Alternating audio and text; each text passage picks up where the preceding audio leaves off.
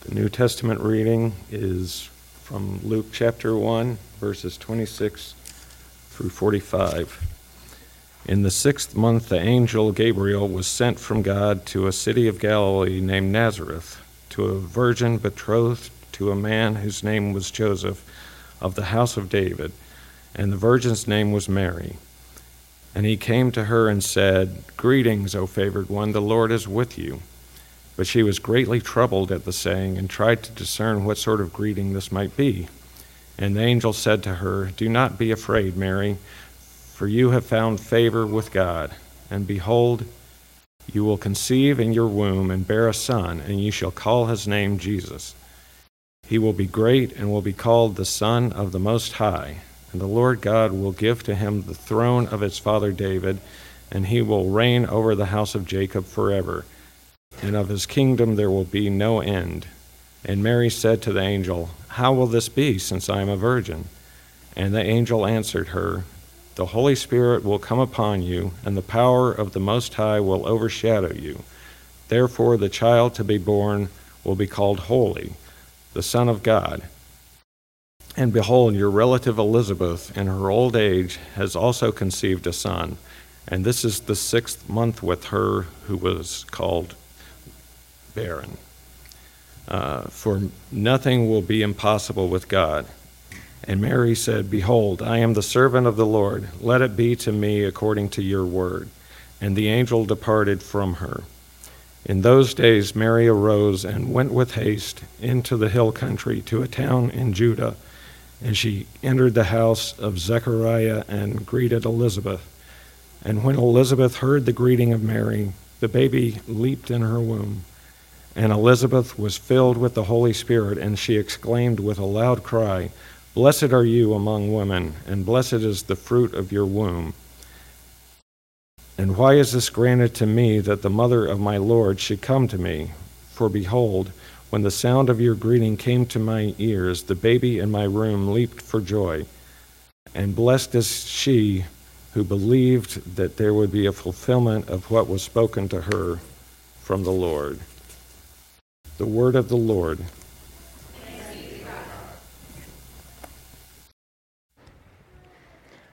One Nation Hope, it's good to be with you this morning, especially on this first day of, of Advent.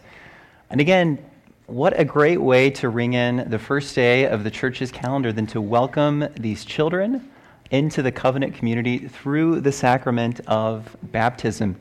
And the same promise that we find here in this text is the same promise that's for us, but also the same promise for all of these children. And it's in anticipation of, of hearing this promise, this promise that creates, crafts, calls, and collects the church, that we approach this word today. So let us pray that God would open our eyes, open our ears, and open our hearts to hear the promise of his word. God our Father, we thank you for your word. Thank you for all that it does I pray, Father, that you, by your Spirit, would apply the hope of this passage to our hearts. Father, we're standing at the very beginning of Advent, the time when we celebrate the coming of your Son, Jesus Christ. And I pray, Father, that you would help us to hear this promise afresh today, that we might, with reverent awe, anticipate the celebration of Christmas. In Christ's name we pray. Amen. Well, we are a weary, weary people. We weren't always like this. Once we thought that if we just had that thing, if we just got that job, if we just lived in that place, if we just had that kind of romance. If our kids just got into that college, then everything would be different. We wouldn't feel this constant restlessness. We would finally feel at home in the world, and we could finally enjoy life as it comes to us. But then we grow, we get older, And then, to some degree or another, we, we actually get some of these things, perhaps in part, perhaps in full, and we still feel that same restlessness, those same anxieties, that same sense of discontent. And we come to think that this is just how life is. And of course, at present, all of this is set against the backdrop of a long standing pandemic and social tensions that have reached a fever pitch. Someone here in the church recently sent me a, a fascinating and, and eye opening clip from a recent New York Times article. And in, in particular, this clip has to do with how easily things become our new normal, how easily they become our new standard. And the article quotes a scientific study from, from the mid 90s, and it, it makes the following observation about generations of children growing up in Houston. The study says, quote, with each generation, the amount of environmental degradation increases, but each generation takes that amount as the new norm. End quote. And the author of that New York Times article, Brooke Jarvis, then goes on to offer a stunning illustration. She writes the following quote, In decades of photos of fishermen holding up their catch in the Florida Keys, the marine biologist Loren McClenachan found a perfect illustration of this phenomenon, which is often called shifting baseline syndrome. The fish got smaller and smaller to the point where the prize catches were dwarfed by fish that in years past were piled up and ignored. But the smiles on the fishermen's faces stayed the same size. The world never feels fallen because we grow accustomed to the fall. End quote. And what a line.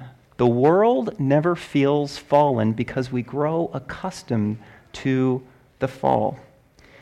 This is the weariness of our existence. The fish get smaller and smaller and smaller, and so do our expectations, our hopes, and our joys. Because to give a big smile to a small fish is to hope for a small fish.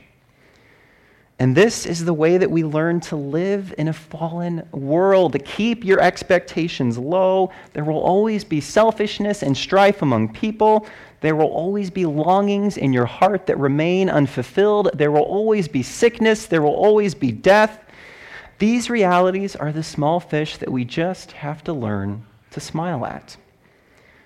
But such an existence makes us weary very weary, extremely weary, wary of searching, wary of finding, wary of each new thing, leaving us just as restless as the thing before. So weary that we become weary of life itself. As we heard from Ecclesiastes, all things are full of weariness. A man cannot utter it. The eye is not satisfied with seeing, nor the ear filled with hearing. What has been is what will be, and what has been done is what will be done, and there is nothing new under the sun. Is there a thing of which it is said, See, this is new? It has been already in the ages before us. This is weariness. But what if the last thing that God wants us to do is to grow accustomed to the fall? What if this weariness is meant to be a kind of warning signal? What if there is, in fact, something new, something that has not been before? And that's what this present passage of Scripture is all about. We find something that jars us from the millions of different ways that we grow accustomed to the fall. We find something truly and actually new. The angel comes, the angel Gabriel comes to Mary and he announces that she will give birth to Christ, the Savior, who is the Son of David, who is the Son of God Most High. This is something new. And in particular, in this passage, I want to focus on two important and interrelated aspects.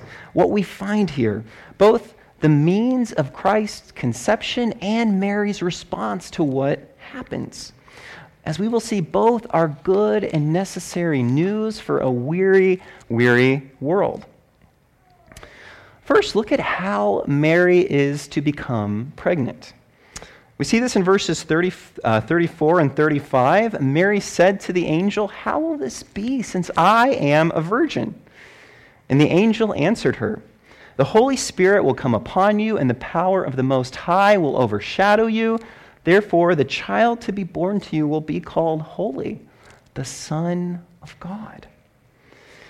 Mary is told that the Holy Spirit will come upon her and overshadow her. And actually, the, the Greek word used here is, is, is meant to denote a kind of casting a shadow, actually creating darkness. And, and in a sense, this should strike us as strange. Why would God work in the shadows? Isn't God the one that brings light? Isn't that what Advent is all about? We already lit a candle.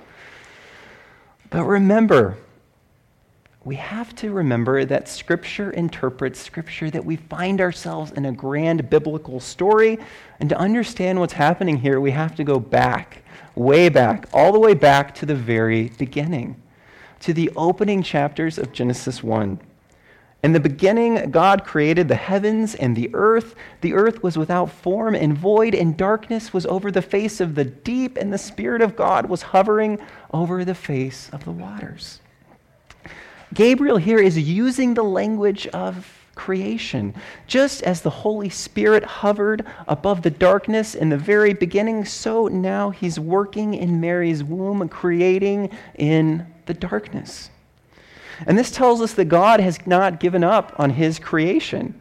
He continues to work in and through his creation. Christ doesn't just appear out of thin air, Christ is conceived in, he develops in, he is birthed from the womb of Mary. However, we need to go further here because the appeal to the Holy Spirit working in the darkness also indicates a newness.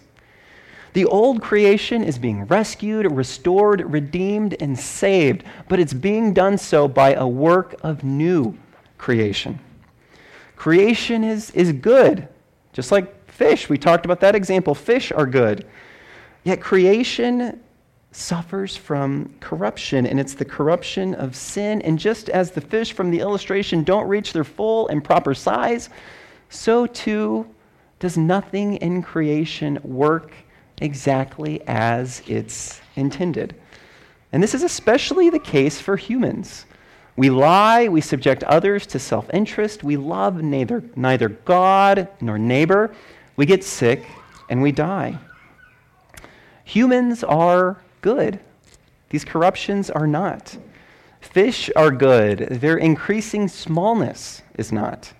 In fact, the Christian tradition has long understood sin as a kind of privation, as a kind of non being, as a turn toward nothingness, as uncreation. We, like the fish, are getting smaller and smaller and smaller, and we, like the fishermen, are getting accustomed to this. We learn to smile when we should frown. And that brings us to a question from where does this creation, or sorry, where does this corruption come from that, that, that has corrupted this old creation? And this question helps us understand the importance of the newness of what is happening in Mary's womb. It's a new work of the Holy Spirit creating in the dark but we have to ask ourselves what is going on here with the virgin birth? Why is it necessary for Christ to be born of a virgin? Yes, it's miraculous. Yes, it's astounding. But is it really that important for who Christ is and what he does that he be born of a virgin? Couldn't we make this optional so that the birth of Christ could be more palatable to modern sensibilities? But again, we have to ask this question from where does our corruption come? When God first created, when the Father spoke through the Son, the Word, and the vivifying and life giving power of the Spirit, this work of creating found its peak, found its climax, found its culmination in the making of humanity. Humanity was to rule and to love and steward creation as God's very images, and all of humanity found its head, found its representative in Adam. all of humanity, even all of creation itself, was to either rise or fall with Adam. But of course, Adam disobeyed the good and gracious and giving word of God, and so Adam fell. And when he fell, all of us fell with him. He was our head, he was our representative, and in the reckoning of God, what Adam did, we did. And so the guilt of Adam's disobedience fell upon us, was counted to us, was imputed to us. And one punishment of this guilt is this corruption that we all bear. Because of Adam's sin, all of creation, including us, is subjected to the futility of toil, of thorns, of sickness, of death. All of us inherit, all of us are born into this condition known as original sin, where we bear Adam's guilt and bear Adam's corruption. And as we act out this corruption, we incur guilt of our own. That doesn't mean creation is not good. Creation is good. Creation is very good. We meet God's gifts at each and every turn, but because of this fallenness, because of this corruption, it is a weary, weary, weary world. But when you think about this, you might be tempted to ask two questions, even, even put forward two complaints. The first is Isn't this whole notion of original sin unfair? Why should we be punished for what Adam did? That's an important question, and, and I want to answer that, but I want to put it to the side at present. So let's go to the second question. Why are we talking about original sin in the year 2021? Isn't that more suited to a fairy tale? Even more, if we're affirming some kind of original sin that we all bear, well, isn't that a morbid, pessimistic, degrading, demeaning view of humanity? Doesn't that actually undo human dignity? Well, the philosopher Charles Taylor is, is really helpful here in, in tying these strands together. He says that in modernity, we, we tend to operate at what he calls a lower altitude we don't really think we're all that bad, and the good for which we hope isn't really all that great. Again, we smile big at small fish. Our expectations are lower, our hopes are chastened, our joys are contracted. We live in a smaller world with many smaller things, not just smaller fish.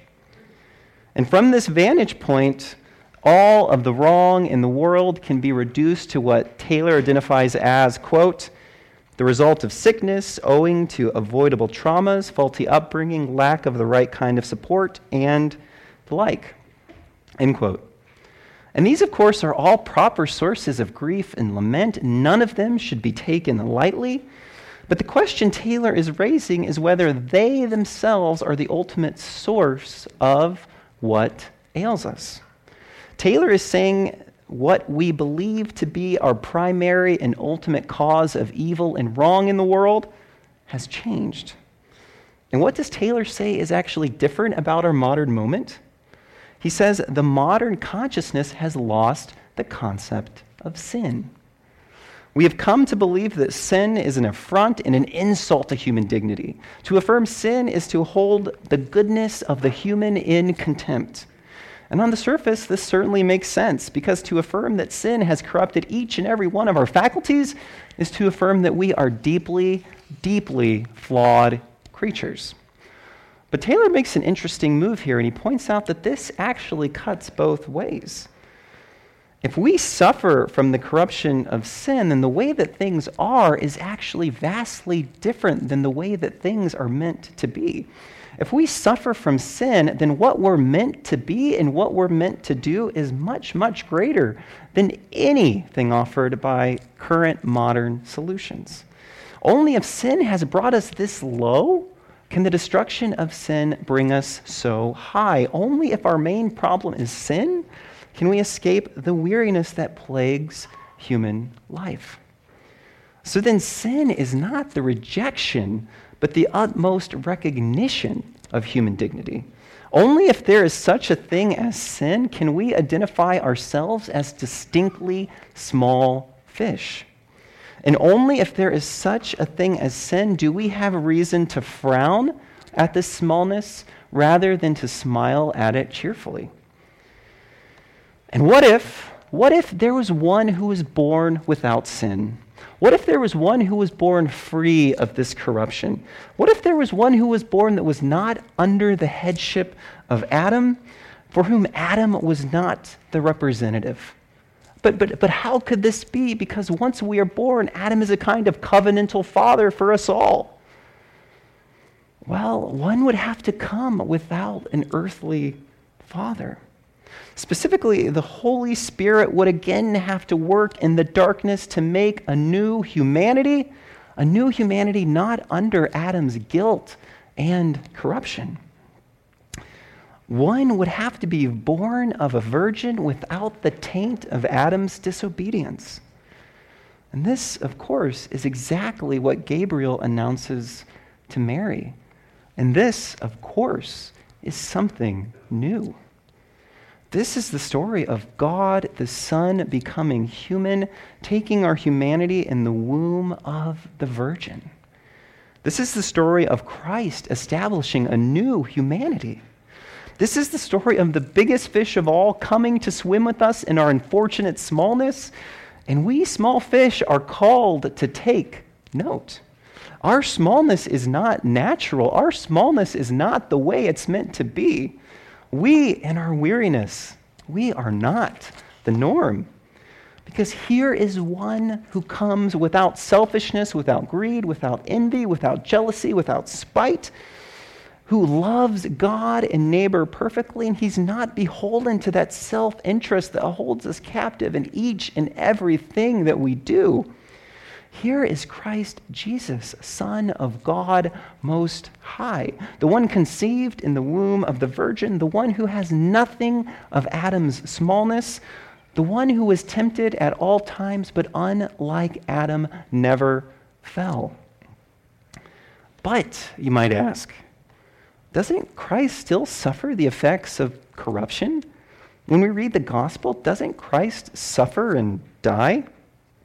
Yes, Yes, he does. And this is just as necessary as his virgin birth. It's necessary that Christ suffer certain bodily defects in order for him to fulfill this mission of love and grace. To quote the, the theologian Michael Gorman on this, and, and he does this in expounding the work of the great uh, medieval theologian Thomas Aquinas, Gorman writes the following quote, does Christ have bodily defects or shortcomings? In the usual case, bodily defects are a penalty for sin. But naturally, this does not apply to Christ, who is without sin. Nonetheless, Christ does have bodily defects such as hunger, thirst, and mortality, because he freely accepts, accepts them in the service of his salvific mission. End quote. Yes, Christ takes suffering upon himself. But he does so willingly, not because he bears the guilt of Adam. He does it in order that he would bear our guilt. And this brings us to Mary's response. After Gabriel announces the birth of this child to Mary, and immediately after Gabriel departs, we find the following response from Mary in verse 39. In those days, Mary arose and went with haste into the hill country to a town in Judah. However, if, if we read this in Greek, the first word of the verse is actually arose. And, and Luke is drawing special attention to this action. And if we look throughout Luke's writings, in both his gospel and in the book of Acts, we see that this action often denotes an important shift in the person. There's a kind of, of newness that he or she experiences, and it pushes them to arise. And here, because of the promise she has received, there's a newness in Mary. She arises, she responds. Things are not the same. Something is new, something that has not been before. Something has come to break the deep, deep weariness of the world. And to understand this, we have to ask ourselves where else do we find this action of arising? In several places, but one in particular is Luke 22 45. And we find this in the Garden of Gethsemane when this child in Mary's womb has grown and he's facing the cross. And when he arose from prayer, that is Christ, he came to the disciples and found them sleeping for sorrow, and he said to them, Why are you sleeping? Rise and pray that you may not enter into temptation. He rises. He rises from prayer, and this rising is the newness of Jesus coming to the cross to fully undo the work of Adam, the one who has loaded us with guilt and corruption. And having lived with a bigness of life, that shows that our smallness is not the way it's meant to be, a bigness that exuded love for God and neighbor at every turn, Christ now arises and sets his face to take the punishment for our smallness. And while Christ alone is born without guilt, without the guilt of Adam, he, t- he willingly takes it upon the cross. And Christ bears this guilt. He bears the guilt of Adam. He bears the guilt of us. He bears the guilt of each and every person that places their faith in him. And remember, we, we talked about an earlier complaint this, this notion that it would be unfair for us to be punished, to bear the guilt for what Adam did. But this actually dismisses the very logic of the salvation we have in Christ. It's true that the guilt of Adam is imputed to us, is counted to us at birth, but it's also the case that the righteousness of Christ is imputed to us by faith. Faith alone, faith alone. All it takes to receive Christ and all of his benefits is simply to rest and to trust in him. And so to speak of salvation is not to speak of fairness, it's to speak of the very grace of God. Again, in Mary's womb, the Holy Spirit is forming a new humanity. Not one under Adam, but a new humanity under Christ. And this is the message of Advent that all things, including us, are being made new. Advent is about the birth of Christ, but it's also about our rebirth. Yes, we are born in Adam with his guilt and his corruption, but we can be reborn in Christ with Christ's righteousness and Christ's purifying presence. Even more, we can look forward to our resurrection when all of our smallness, all of our corruption, all of our sickness and sadness and selfishness will be done away with. And that, that alone is our proper normal. That is our proper standard, not the weary world that we now inhabit. And all of us, just as did Mary, receive all these gifts by faith, by believing this promise. So let us, like Mary, learn to say, Behold, I am the servant of the Lord. Let it be to me according to your word. And this word is such a sweet and gracious word. This word is that all the benefits of salvation are ours because of the work of this child in her womb. And all of those are ours by faith in him.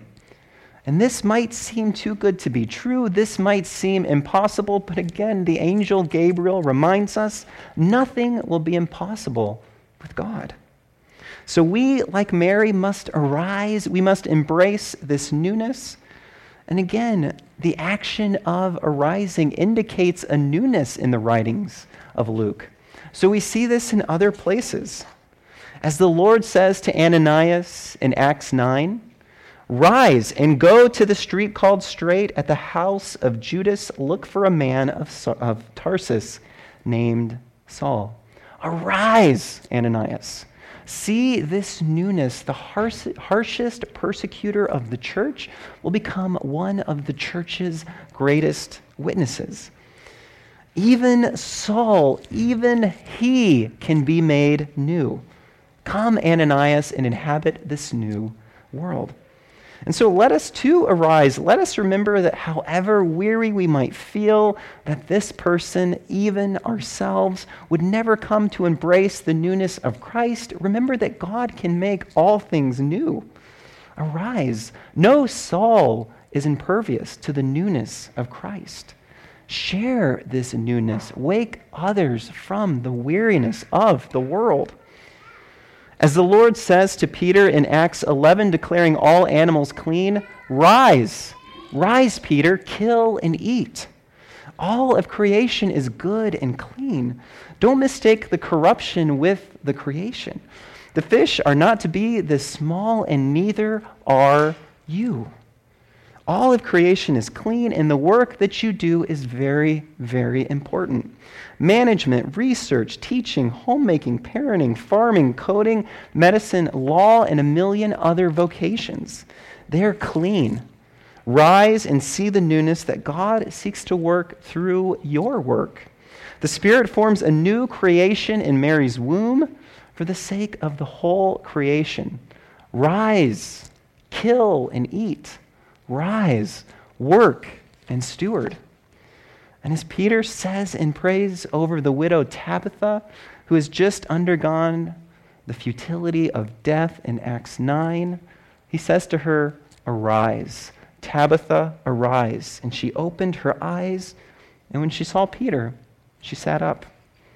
Arise from death to new life. And lastly, Mary arises too.